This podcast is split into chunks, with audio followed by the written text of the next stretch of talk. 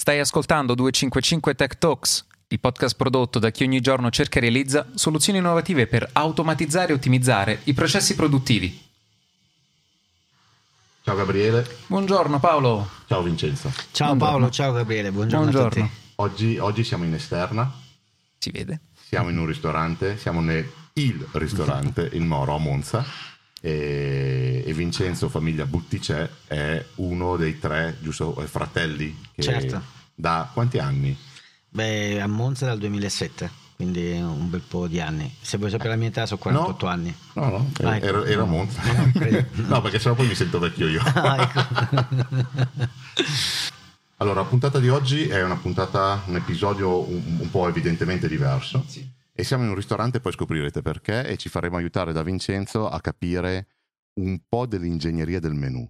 L'ingegneria del menù. Eh sì, noi facciamo ingegneria, facciamo consulenza su impianti di automazione, fashion, food, anche food, E il food, ok. eh, ma c'è l'ingegneria del menù. E quindi poi ci faremo raccontare qualche cosa a Vincenzo. Ok. Facciamo un passo indietro a quando abbiamo mh, iniziato a febbraio, no? Mhm. subito dopo post-Covid, a riconoscere un elemento nei ristoranti eh, che ci serviva per acquisire il menù. Ah, Quindi hai presente ok. quel quadratino pieno di quadratini bianchi e neri? Questo è un qualcosa che in ambito logistico si usa dal 99. Quindi il QR code nasce nel 99. no? Il, il barcode, una volta abbiamo già fatto un episodio Sì, sì, sui sì, sì, barcode, vero. eccetera, eccetera, è ancora risalente agli anni 50, 40, ancora prima. E deriva dal concetto di cercare, avendo assenza e presenza, quindi nero e bianco, fatto in alcune dimensioni, tipo il codice Morse, puntino, trattino, puntino, trattino, hanno incominciato a evolvere quel, quel, mh, principio, è diventato barra grossa, barra piccola, e hanno fatto un linguaggio, che era il linguaggio del barcode, che però ha delle limitazioni. Intanto, se devo mettere troppi caratteri, questo barcode incomincia ad allungarsi, perché ogni set di bianco-nero, bianco-nero, bianco-nero è un carattere.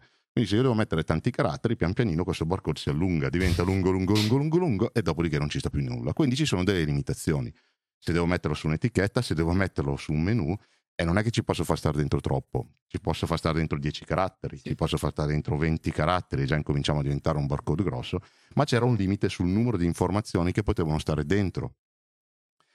Eh, la Denso, che era una società, e qui tra l'altro c'è un, un riferimento interessante che andremo, andremo a, riprendere, inventa nel 99 il QR code.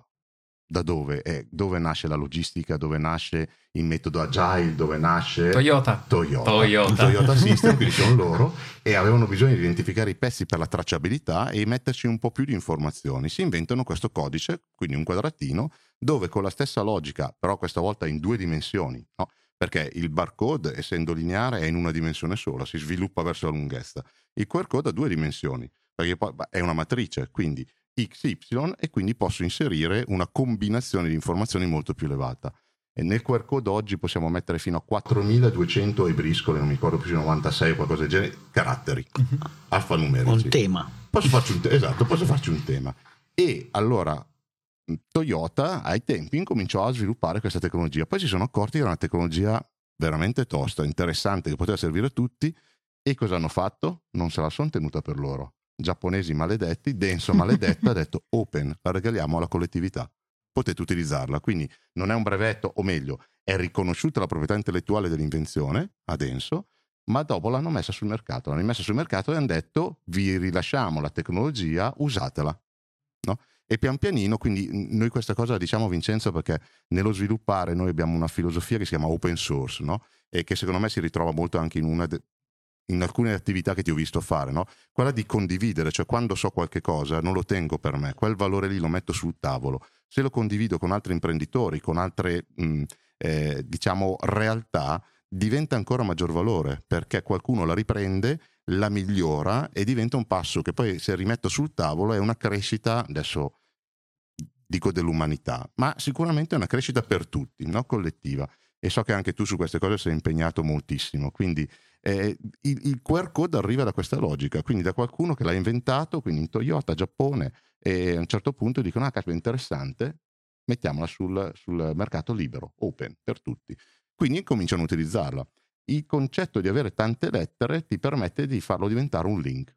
Esatto. Perché oggi è questo quello che ha portato poi il ristoratore a utilizzarlo, perché serviva qualcosa di molto rapido, leggibile da una telecamera, quindi dal telefonino che abbiamo in mano, che portasse un, da qualche parte, dove? Sul sito, sul web. Sì. E sul web trovi qualcosa. A questo punto è un link, un link è semplicemente un indirizzo, quindi quando io vado con la mia telecamera a inquadrare quel quadratino, leggo il quadratino, leggo un indirizzo e da quell'indirizzo vengo rimandato da qualche parte.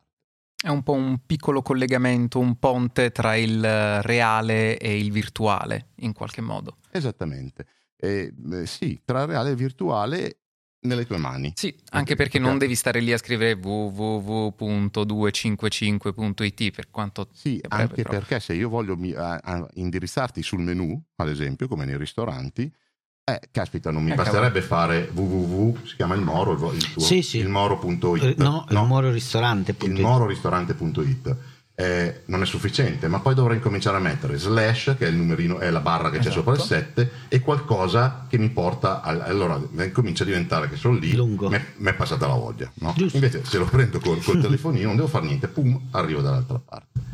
Arrivo dall'altra parte, cosa è successo subito? Eh, il momento era un momento, eh, diciamo, un po' di confusione, quindi la maggior parte dei ristoratori, e ancora oggi è così, dopo eh, sentiremo, eh, ha messo il PDF, quindi ha preso il suo menu. Parliamo, del, parliamo del, periodo Covid in post, cui... Post-Covid, mm, perché okay, sì. nel periodo Covid un, una delle, delle, categorie che ha subito di più eh, la chiusura è stata tutta quella legata al mondo della ristorazione, de, alberghiero, tutto quel mondo lì. Quindi ricordiamoci sempre io ogni tanto sui social pubblico ricordiamoci i ristoratori. Tra l'altro, ehm, non sarà una puntata breve questa. A Monza, a Monza i ristoratori, e incominciamo a far parlare Vincenzo, su questa cosa qua non ce l'avevo, tanto non, non c'è bisogno di prepararsi.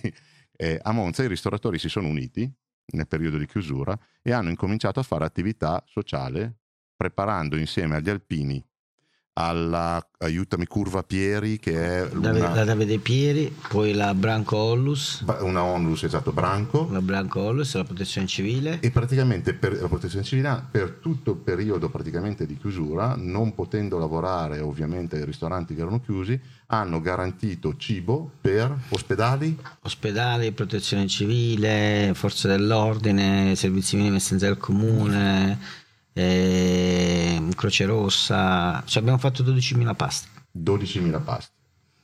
Quindi Tanta anche roba. questo nel concetto anche, anche dell'open, no? Quindi io mi immagino un imprenditore in difficoltà, chiuso, che non si piange addosso, ma rilancia la sua professionalità per il prossimo, gratuitamente. Mm-hmm. È stata un'esperienza che ci ha toccato dentro perché la solidarietà l'abbiamo, poi c'è chi la vive, chi meno, insomma, no? lì in quel momento c'era da rimboccarsi le maniche e in un momento di grande difficoltà, speriamo che non, si ripeta, eh, ognuno doveva fare quello che poteva e come poteva.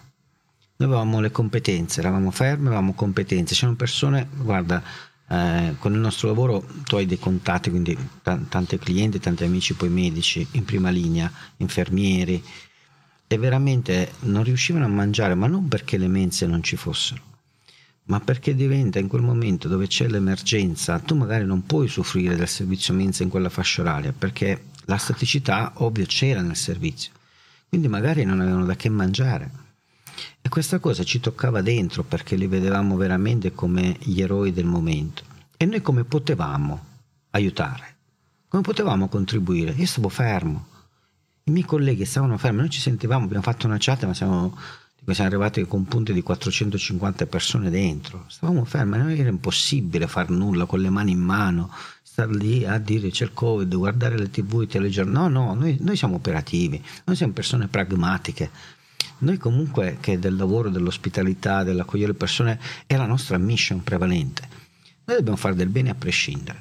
E da lì abbiamo iniziato prima ognuno con quello che aveva e che poteva nel proprio ristorante, poi su sollecitazione del sindaco di Monza e di altre autorità, cioè, guardate, uniamoci ancora, ancora di più e avevamo bisogno di strutture, abbiamo coinvolto la protezione civile, la sezione degli alpini, la Branco Ollus mm, e la curva Davide Piedi, sono state fantastiche persone che non ci conoscevamo neanche, ma lì l'elemento dell'essere solidali, cioè organizzare una, no, credetemi che poi andare a tornare, organizzare la logistica, eh, ma, eravamo 70 persone che interagivamo, eh. ma in un gruppo, eh, Paolo, non ci conoscevamo neanche, i colleghi, i ristoratori magari sì, i cuochi magari sì, con qualcuno di più, qualcuno di meno, però parliamo la stessa lingua, ma qua c'è da organizzare logistica, ordine, chiedere insomma comunque anche delle forniture. E poi sono arrivati bancali di pasta, di riso, di carne, di pesce, di ortofrutta.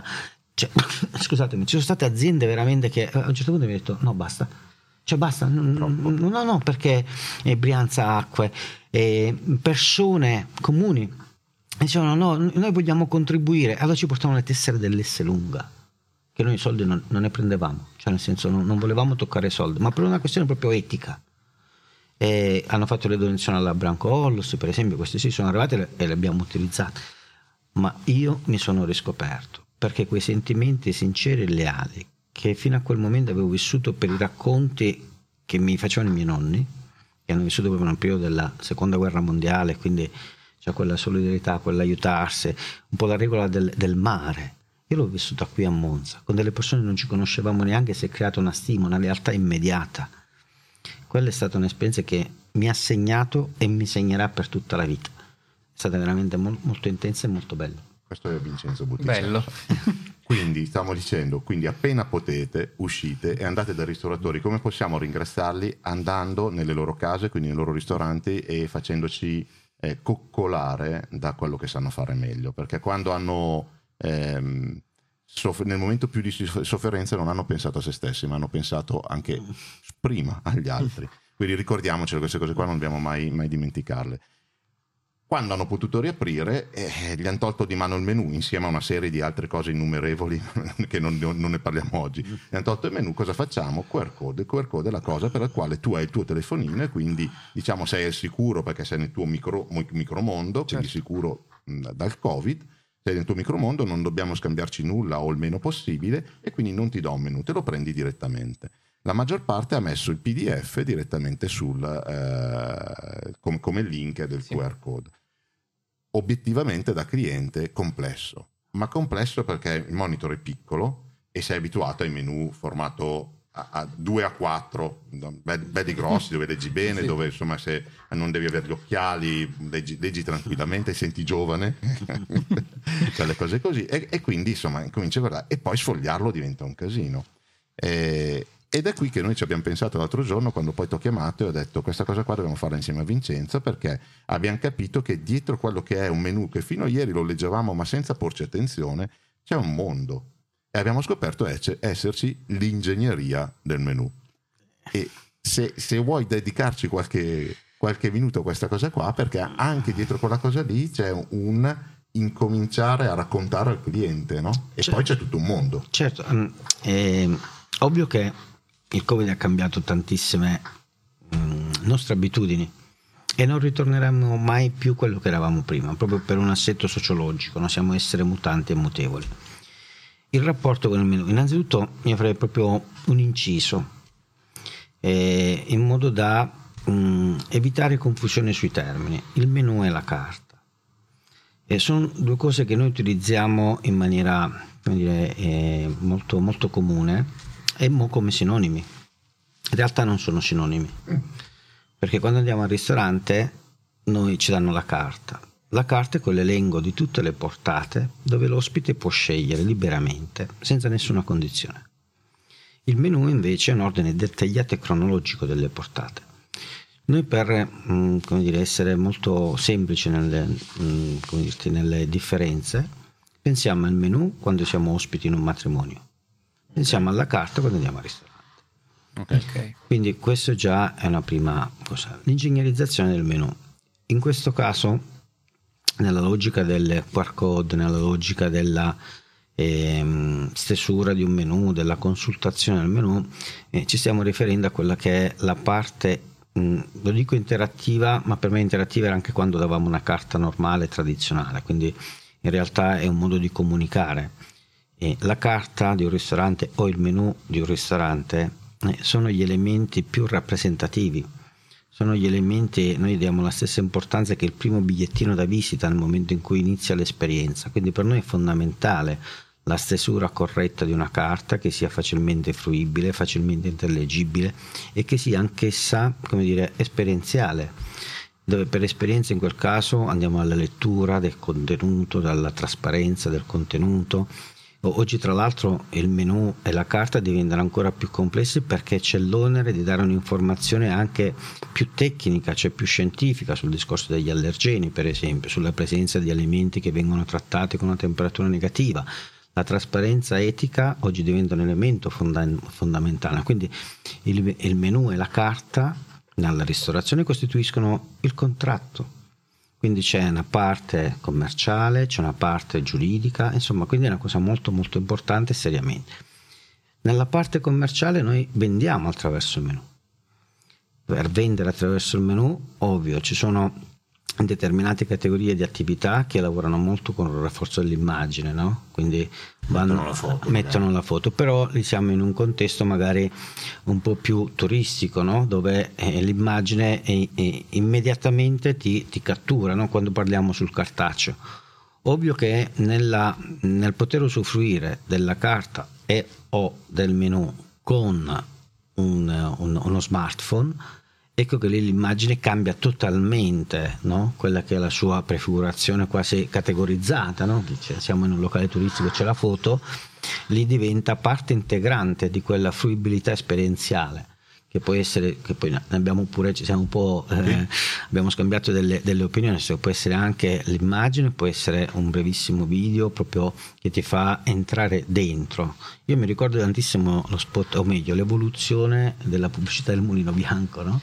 dove abbiamo iniziato all'esterno e siamo entrati dentro il mulino con la gallina che non mi ricordo come, come si chiamasse. Sì, sì, sì, Quindi in realtà diventa proprio molto molto importante fare entrare adesso dentro la cucina. E con uno smartphone questo è un elemento in più che ci viene possibile farlo no? cioè il mio sogno nel cassetto è quello di mettere le mie cucine online 24 ore non stop. Cioè in modo che sia sempre trasparente l'operazione che viene fatta Mm, perché la cucina oggi tra l'altro ci sono molte cucine che proprio sono fruibili anche visivamente no? perché sono delle, delle cucine aperte eh, ma la cucina è anche il momento un po' del mistero del segreto eh, il segreto professionale dell'esperienza ci sono questi passaggi tuttora può essere un po' emblematicamente caratterizzato in questo modo io in realtà proprio per quella coerenza con l'open source no? Io farei proprio una, una, devi stare sempre in cucina eh, devi sempre viverla, devi eh, dire, comprendere il passaggio della mano. Quindi l'ingegnerizzazione del menu in realtà in questo caso noi lo stiamo vivendo come una comunicazione utilizzata per la vendita.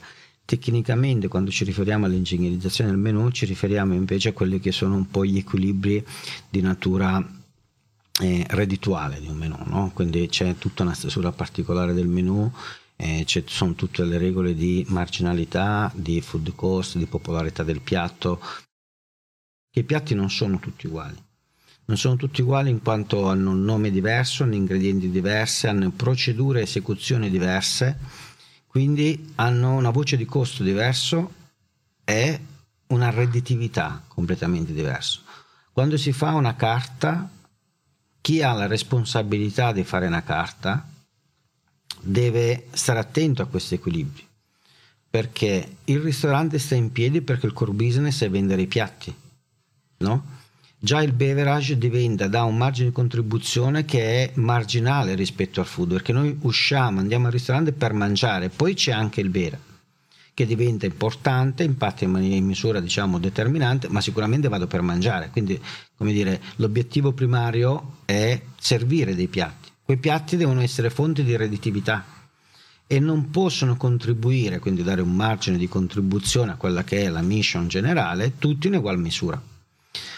Noi abbiamo fatto piccoli, eh, delle piccole analisi no? in, in, in, nel periodo proprio del lockdown, eh, anche sollecitato da alcuni maturandi che, che, che, avevo, per capire un po' come si muoveva, no? ovvio, nel periodo pre-Covid un po' il mercato e abbiamo utilizzato internet, quindi abbiamo fatto l'analisi dei siti, delle carte, eh, chi, c'erano ancora aziende che non hanno un sito per esempio, cioè, è una cosa oggi impensabile perché va bene l'essere visibile su un micro territorio, va bene il passaparola, però diventa come dirti una um, caratteristica fondamentale oggi quello di essere fruibile da qualsiasi parte uno si, trova, si trovi. Quindi un aspetto.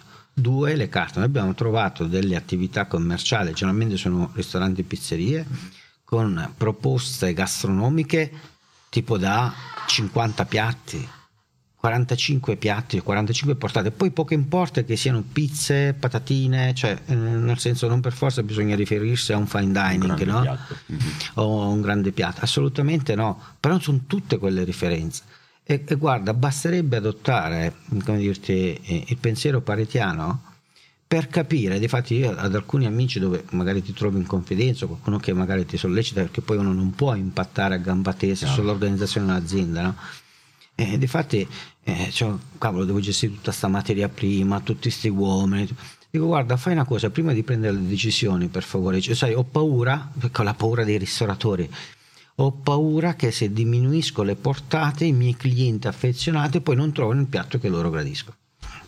Quindi in realtà hanno la paura di essere percepiti eccessivamente statici ma nella, in questa paura praticamente sai, scusazio non petita, accusazio manifesta. In questa paura in realtà propongono quelle carte e non le cambiano mai. Quindi hanno una paura così, re, così innata che in realtà... Eh, allora dico, scusa Vincenzo, a, a, a, chi ci segue, che sono normalmente imprenditori de, di, di, automazione o comunque legati al mondo food eh, e, e, fashion, ma di quell'ambiente lì, eh, vi suggerisco l'esercizio di provare a portare nel nostro mondo quello che sta dicendo, no? sia, sia, io che Vincenzo amiamo questa cosa, cioè andare a curiosare nei mondi altrui perché poi si trovano dei parallelismi e ogni tanto si trovano anche delle soluzioni negli altri mondi che possono essere tranquillamente portate nel nostro mondo. Quindi quello che ci stai raccontando su il numero di prodotti, sul focalizzarsi su alcuni prodotti e su quelli con redditività, eccetera, e sul presentarli sulla carta che diventa la nostra parte sales di vendita quando andiamo in giro, eh,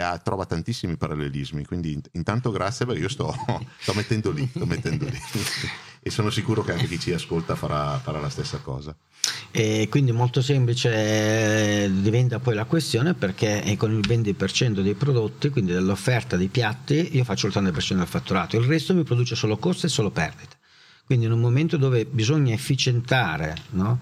e, ehm, e, eh, le performance economiche, non c'è congiuntura migliore per fare queste modifiche.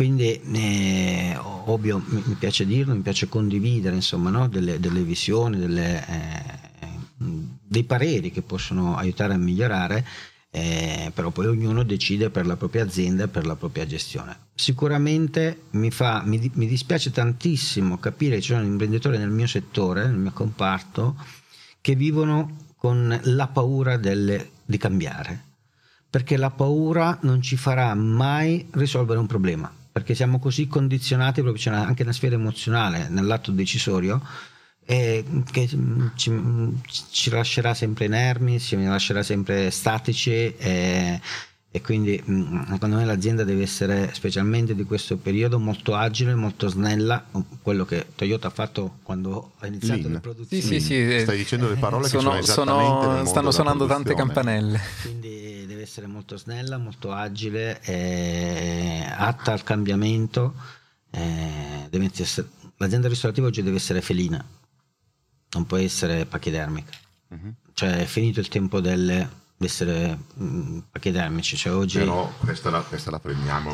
Io voglio, voglio, voglio, che mi fai qualcosa. Che... Lui è la persona che si occupa della parte UX. UX è la User, User Experience, experience no? e che è praticamente una scienza, possiamo sì, no? diciamo che cerca di capire all'interno di un'immagine, quindi di un, di un, programma piuttosto che di qualsiasi cosa, di qualsiasi interfaccia diciamo con, con l'essere umano, dove devono essere messi i pulsanti, di che colore, quali, per aiutare proprio l'esperienza, quindi per far fare meno fatica fondamentalmente. E quindi ah, c'è tutta una serie poi di, di, di, attività che loro fanno. Quindi io questa cosa qua, 255, azienda felina, eh, la, la, voglio. Poi sottomettiamo, poi mettiamo, mettiamo, esatto, poi sottomettiamo, però è bellissima, sulla, è, è bellissima Sulla questione immagine. della, eh, io con l'inglese tu lo sai che io ci ho litigato, vero? Quindi sulla questione della esperienza quando una persona usufruisce di, in questo caso, di un menù.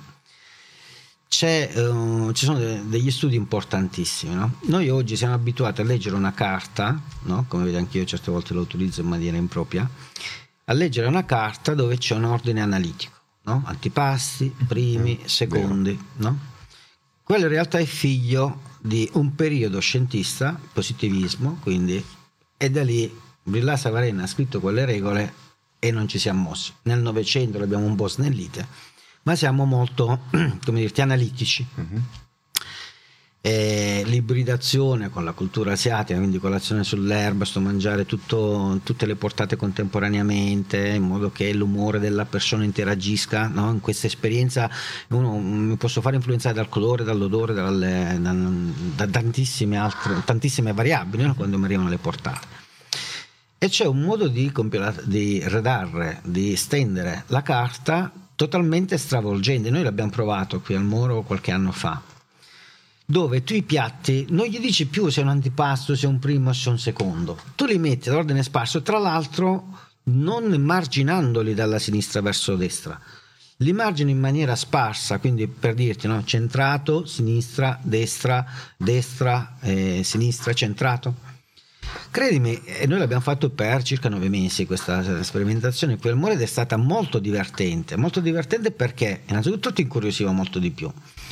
E, tra l'altro tecnicamente un ristoratore, un cuoco, quando arrivano le comande, e quando ci sono, noi chiamiamo il marcia ed esce tipo una portata di un primo, di un secondo, e sapendo che ci sono dei tempi di produzione più lunghi perché quelle sono le partite dove vai generalmente su una cottura espressa, no? quindi immagina fare un, so, un trancio di pesce al sale, tu hai bisogno di X tempo per assemblare, per o una pasta asciutta, abbiamo delle paste che impieghiamo 20 minuti solo in acqua, quindi tu me lo chiedi, tu hai un'attesa di 30 minuti, no?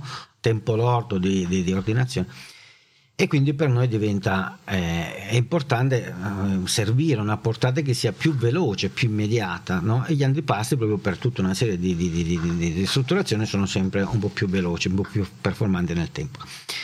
E con quella formula dove ti dico, io avevo il timore no? che questi poi mi scegliessero i secondi, ma volevo provarla perché l'avevo studiato, c'era una teoria, no? volevo vederla nella pratica, Provare. ma cioè proprio in maniera empirica Oh, tu sai che gli ospiti chiedono qual è l'antipasto qua? Io voglio iniziare all'antipasto. Quando glielo dai una carta, magari tu hai qualche ospite e dice no, no, voglio iniziare con quello. Ed è, è stata un'esperienza veramente bella. Sulla questione poi grafica della presentazione del mm. piatto, no? dove diventiamo un po' più, come dirti, fuori dalle, da, dalle regole ortodosse. Esatto, Questo penso che trasformi tanto anche l'esperienza del, del, del tavolo, no? perché in realtà ti siedi e, e, subito stai vivendo qualcosa emozionalmente diverso. Sì, sì, sì. Che può essere anche solo di disagio inizialmente, perché, quel, quel, è perché me, lo aspettiamo. Me lo aspetto che, che... Eh, La prima cosa, madonna, cioè, e adesso? Cosa, adesso, e adesso? Però parte lì l'esperienza. Sì. Parte lì perché devi incominciare a rimetterti in gioco. Supera le tue paure e, e osa. Ma poi diventa lievito per un'interazione anche verbale, no? Cioè, eh, vedi, poi qui nasce lo, tutto lo storytelling. Se io ti metto nelle condizioni di eh, tu stesso, no? consumatore, ospite, di interagire, avere la necessità di interagire, no? ti incuriosisco, che può essere il nome del piatto, può essere la licenza poetica del piatto, può essere l'elencazione degli ingredienti del piatto, poi ci sono diversi modi per scrivere un piatto, no? eh, non è un, un, un solo Chiaro. modo. No? Eh, io penso che gli effetti del dinamismo, quindi del viaggio spazio-temporale, siano elementi importanti da contestualizzare in un piatto. No? E noi, di fatto, nella nostra cucina spesso e volentieri i nostri piatti li raccontiamo in una logica di viaggio, di itinerario. No?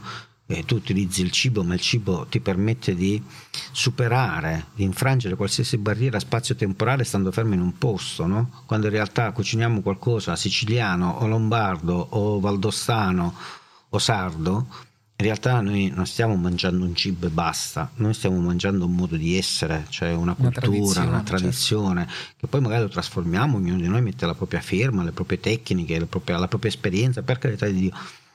Però in realtà l'alimento nella, nel paniere, la biodiversità che abbiamo noi in Italia ci fa viaggiare veramente all'infinito. E questo nel tempo intendo, intendo tu immagini andare a riproporre non un piatto degli anni 80, degli anni 70, cioè e, o poi lo rimoduli no? rispetto al contesto attuale, che magari se gli anni 70-80 riusciamo ad apprezzarlo, se prendiamo un piatto del, di due secoli fa non riusciamo ad apprezzarlo, non riusciremo neanche a mangiarlo, no? quindi vanno comunque riadattate queste cose.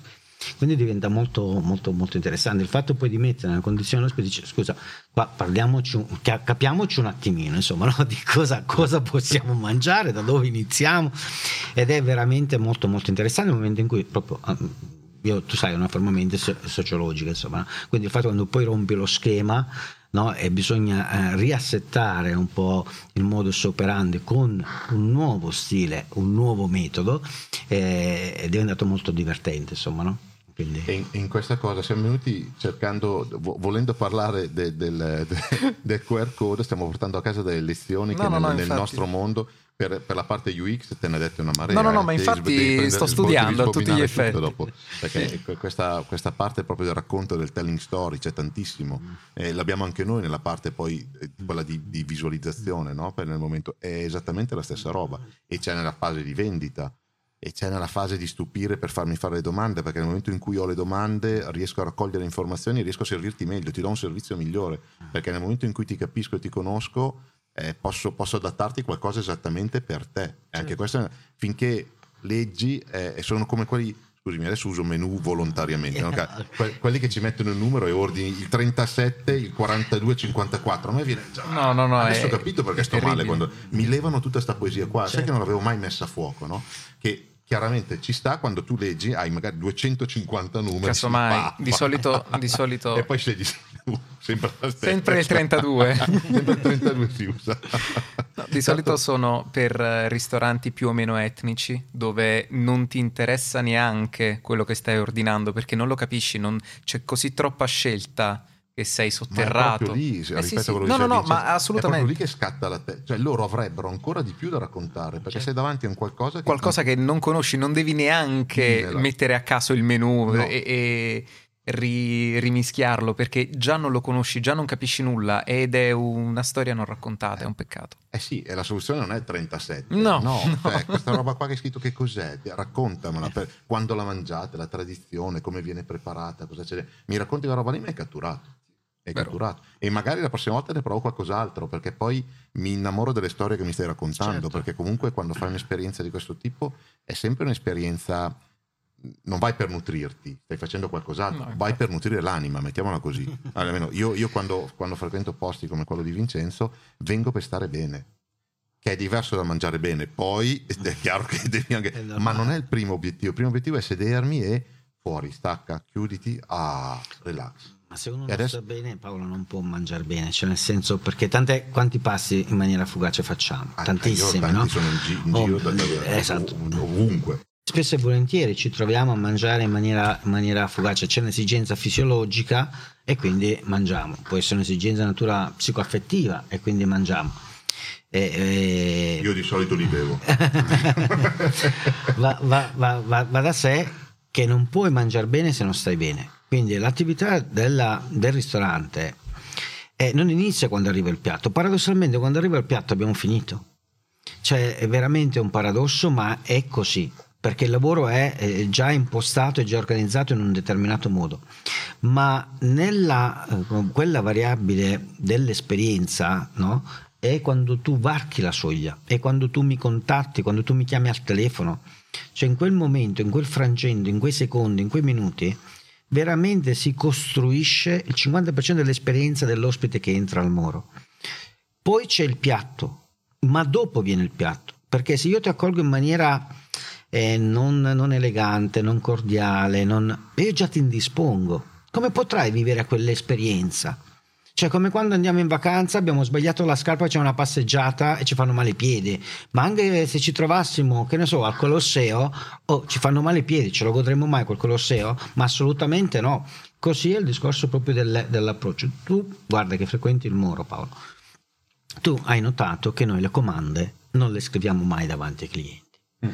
Proprio perché quella ricerca di informazioni nel nostro mondo le informazioni, quelle paraverbali, sono più importanti delle verbali. Eh, proprio perché dobbiamo in, in, pochissimo tempo dobbiamo capire le aspettative, le esigenze e il vissuto dell'ospite. No? eh, una delle frasi che mi lascia sempre molto, mi fa molto riflettere è voglio mangiare un po' di pesce che non sappia di pesce. No? quella persona mi sta eh, descrivendo un bisogno che ha il piacere di mangiare il pesce, ma ha un rapporto con, eh, eh come frastagliato con il, il, il, senso del vivo del pesce, con, ha la paura con la lisca, no? Quindi io lì sono bravo, il gruppo, il team è bravo in che modo? Se gli propone un'ostrica? Ma assolutamente no, ma anche se fosse la migliore ostrica del mondo. Lì siamo bravi se facciamo un tailor made su quell'ospite in modo da rassicurare su quelle che possono essere un po' no, le, le, sue paure o, o il suo vissuto e farlo andare oltre. Nel momento in cui abbiamo conquistato la fiducia di quell'ospite e quando guarda poi l'ospite si fida e noi qua ne abbiamo t- convertiti veramente tanto al pesce crudo, eh? ma tantissimi, che avevano proprio un rapporto ostile con il pesce crudo con quel vivo del mare, no? quell'essere un po' eh, vischioso al palato, no? un po' viscido. E, e, lì ci si è messo, ovvio, noi non gli potevamo dare un mollusco, ma assolutamente no. Però abbiamo iniziato con una leggera marinatura, con un, una fettina di spada, con un tocchettino di tonno, con quei pesci che comunque non ti danno quel senso vivo. No? E, e adesso arrivano e si mangiano le degustazioni di crudo e se non gli diamo le ostriche ci richiamano, no? Ed è il bello è quello, perché poi assieme all'ospite si, si fa un'esperienza, si fa un cammino. Quello è il viaggio. Esatto, quello, quello è il viaggio. viaggio. Quello per noi è fondamentale. E un'altra cosa che il ristoratore deve pensare in questo periodo e sarà ancora più importante dopo, sai cosa sarà Paolo? Il ristoratore ha anche un ruolo educante educando alla materia prima, alla sostenibilità ambientale, al microterritorio. Il ristoratore che somministra solo cibo per sfamare qualcuno è, vuole sostituirsi un po' alle figure genitoriali di riferimento. Vuole solo approfittare di un bisogno di congiuntura. Non andrà mai a creare una struttura, a meno che ci troviamo in Piazza Duomo a Milano e lì la struttura la crea a prescindere eccetera che in questo periodo dove eh, mandano flussi di gente in maniera particolare che ci dispiace tantissimo per i colleghi imprenditori. Però questo è il ragionamento. Non si può eh, dire, rinunciare a un ruolo che è fondamentale e che caratterizzerà la specificità di un ristorante rispetto a un altro. Perché la differenza la fa sempre il modo di essere. Il modo del fare si imparerà sempre ma ognuno di noi è diverso, quindi ognuno proporrà il suo stile, come dire, la, la sua sala, il suo piatto, però il contenuto è importante e bisogna raccontarlo, perché se io vengo da te per i tuoi servizi, tu hai una competenza tecnica e specifica che io me la sogno, quindi mi faccio guidare, mi faccio consigliare, tu mi correggi se no? mi educhi ad un mondo che non è il mio Guarda, su questa cosa, parallelismo proprio, tra l'altro abbiamo fatto un episodio molto particolare ehm, in cui abbiamo fatto la prima offerta podcast, no? Era il periodo quello eh, subito post lockdown sì. e muoversi era ancora molto complesso, abbiamo detto eh, c'era un cliente, eh, tra l'altro offerta adesso te la racconto questa, ma capi- è, è, esattamente quello che stavi dicendo tu, no? Abbiamo fatto la prima offerta podcast, quindi visibile a tutti. Ovviamente abbiamo tolto la parte economica perché anche in, in rispetto della privacy, no? Comunque, e abbiamo fatto vedere l'idea come abbiamo sviluppato il tema e qual era quella cosa che andavamo a offrire al cliente. L'ho mandata al cliente prima, l'abbiamo pubblicata, l'abbiamo mandata al cliente e il cliente quindi ha incominciato a vivere la sua offerta, telling story, no? dal podcast. Quando sono arrivato a fare la trattativa commerciale, e c'era poco da dirsi, nel senso che aveva già, la storia l'aveva già vissuta, era già un qualcosa che era già suo, no? E, bene, la trattativa l'abbiamo, l'abbiamo, conclusa come al solito, e quindi sconti, non sconti, solite Vabbè. cose che succedono, normalità, normalità, nulla, nulla di che. Ma io sono venuto a casa con l'ordine. Certo. Attento però, non ero convinto. Cioè, nel raccontare quel paraverbale, io ho capito che dall'altra parte non avevano capito il mio piatto, uh-huh. no? E forse io non avevo capito le loro esigenze. Non abbiamo confermato l'ordine. Uh-huh. Non abbiamo confermato. Siamo andati giù a guardare, No? Hai detto guardate vengo, vi segno per terra dei tecnicismi perché fosse, cioè il parallelismo tuo è magari prima di prendere un piatto a base di ostriche ti faccio assaggiare mezza ostrica, no? poi mi dici se vuoi andiamo avanti, se no no, no? ho fatto una cosa simile no? e quindi ho cominciato a fargli capire dove saremmo andati, cioè che piatto gli stava arrivando no? E quando, perché c'era qualcosa non mi tornava, no? in, in, in, questo, in questo racconto che ci eravamo fatti. E quando ha capito, anche io ho capito che ho fatto bene a non confermargli l'ordine. Avrebbe comprato qualche cosa che non gli sarebbe piaciuto, certo. Che non gli sarebbe servito in, in, quel caso, quindi non avrei soddisfatto i suoi bisogni. Adesso abbiamo ripreso tutto, quella parte l'abbiamo messa via e sta nascendo un nuovo progetto. Ma anch'io mi sono interrogato, cioè io ho un ordine in mano, tra l'altro un ordine importante, interessante, sì, certo. decisamente interessante. E con un ordine in mano ho detto no, io non te lo confermo, perché? Perché non sono convinto, non sono convinto che tu abbia capito cosa ti sto portando. Allora, per, dammi ancora un po' di tempo, ti faccio vedere, ti faccio capire esattamente che piatto ti porto, no? certo. Se poi mi dici sì, è proprio quello che voglio, boh, a posto. Altrimenti no, abbiamo cambiato il piatto. Ma questo Paolo... Cioè, se, se... Quindi i parallelismi sono tantissimi in quello che stai dicendo. Io credo che Vincenzo verremo a trovarti ancora tantissimo perché in realtà... Casomai senza tutta questa attrezzatura ma con un piatto davanti. e tu sei sempre il solito. vedremo, vedremo, anche di fare qualche cosa del genere. No, però quello che stavi dicendo tu effettivamente è interessante perché spesso non si ha proprio l'occasione. Abbiamo, viviamo ritmi estremamente frenetici oggi e non si ha l'occasione di essere ascoltati per cercare di raccontare quella storia e per io per esempio spesso in un'interfaccia o in, nel mio lavoro um, si parte sempre dall'esigenza del, dell'utente perché spesso e volentieri chi è troppo tecnico uh, gioca col suo tecnicismo e che non è comprensibile neanche lontanamente certo, all'utente. Certo, certo. E lo stesso penso valga... Ma anche, ma anche per noi, guarda, quando, quando um, un cuoco, un cameriere, in, quella, in quello che secondo me è un valore aggiunto, che è la parte educante, no? e rasenta la leziosità, lì non è nell'obiettivo di... Eh, come dire, aiutare il cliente, soddisfare il cliente, soddisfare l'ospite. Lì l'obiettivo è l'autoreferenzialità. Mm. Cioè, farmi vedere che sono bello, che sono figo, che sono pure bravo e la questione è finita. L'intellegibilità della conversazione deve essere sempre semplice e a prova di bambino. È come la cucina, cioè una cucina deve essere facilmente intellegibile perché i rigori ci possono essere, ma dobbiamo guardarci bene dal mangiare qualcosa che non sappiamo riconoscere. Quindi vale per la tecnicalità che si mette nel piatto, serve a valorizzare quello che c'è nel piatto, non può sostituirsi all'ingrediente centrale, è tecnicamente sbagliato, cioè vuol dire che il cuoco è come se le quinte sovrastassero l'attore, e quindi in una metafora scenica e, e va da sé che la centralità del piatto è data dall'ingrediente centrale e poi ci sono gli ingredienti periferici. Guarda, non ci stiamo, stiamo in questo caso un paradigma nel Settecento, quindi noi non stiamo dicendo nulla di nuovo, è una cosa storica.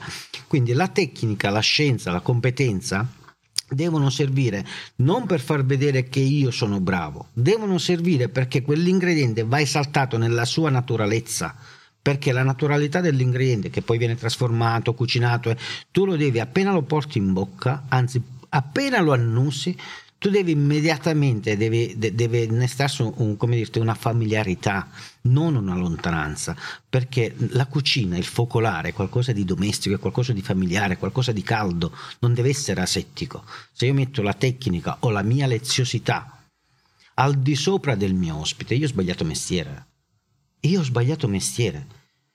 Il, l'operatore, il cameriere e il cuoco, bravo davvero, colui che fa sentire qualsiasi persona in quel momento un re. E guarda, far sentire un ricco re sono tutti bravi. È lì la sfida, è lì cogliere la sfida. Io quando vengono delle coppie, per esempio, e ci si rende conto che si stanno premiando venendo al muro, che è un investimento che stanno facendo, eh? Lì quella è la sfida più grande perché quel momento lì per loro deve essere indelebile. Devo, dovrà vivere sempre con loro quel momento lì. Tutte le attenzioni devono essere ancora di più, tutta la nostra concentrazione deve essere maggiore. Quella coppia lì deve uscire in quel momento, sono il re e la, la regina. Non deve andare nulla fuori posto. Ma non ormai ci viene spontaneo perché è un team cioè, affiatato, perché ci si comprende già un linguaggio paraverbale più che verbale, insomma, però è, è quella la sfida. Io la persona devo sempre mettere nelle condizioni a suo agio, se no non starà mai bene. Ma a maggior ragione quando produciamo o vendiamo servizi che hanno una forte caratterizzazione di intangibilità. In quel momento lì, guardate, quelli sono gli aspetti che fanno la differenza tra un lavoro percepito e fatto bene e un lavoro fatto bene e percepito male. Ed è, la stesso, ed è la questione che hai fatto tu eh, certo. con la tua commessa. Eh, lavora su tantissimi livelli quest'ultima frase. Abbiamo, sì, io direi che la chiudiamo qua perché secondo me è venuto un episodio bellissimo. Sì. Abbiamo spunti per i commerciali, per i tecnici, no, no, no, cioè... per i softwareisti, per, i, per gli chef. C'è un po' no? di tutto, per, effettivamente. Per, per, uh, tutto, per gli addetti alla sala, tutti, tutti. Ce, ce n'è un po' per tutto. Secondo me questa è una puntata, un episodio che va ascoltato e riascoltato. Uh-huh perché ho, ho, già i neuroni che stanno su lì, che, che, fanno, che fanno a botte. Quindi questa cosa qua Bene, Vincenzo, verremo sicuramente a trovarti. Io invito chi ci ascolta ed è dalle parti di Monza o magari qualche prossimo cliente mi verrà a trovare. Allora, il prossimo ordine, dicia- eh, bisogna farlo. Okay. Il prossimo ordine chiuso in 255, quindi noi siamo ad Esio, quindi a nord di, di Monza si chiuderà con la firma al Il Moro. Benissimo. Ok, io l'ho detto, quindi clienti fatevi avanti, chi vuole venire a provare questa, questa magia, questo eh, sogno in, nel ristorante Il Moro, viene prima da me, certo. firma un contratto e dopo veniamo qua e offro io. Eh, Bello. Possiamo farlo. Gabriele, chiudiamo così, cosa dici? D'accordo. Grazie Vincenzo, grazie, grazie tantissimo mille, per la tua ospitalità. Grazie, grazie a voi chef. per l'opportunità, grazie, grazie mille. mille. Com'è che era? Mm. Oh, ci provo. Sei distratto, eh? Sì. Vai. Hai ascoltato 255 Tech Talks? Se ti è piaciuto, aiutaci a crescere condividendolo con un collega o un tuo amico. E per saperne di più, vieni a trovarci su www.255.it o scrivi a podcast-255.it.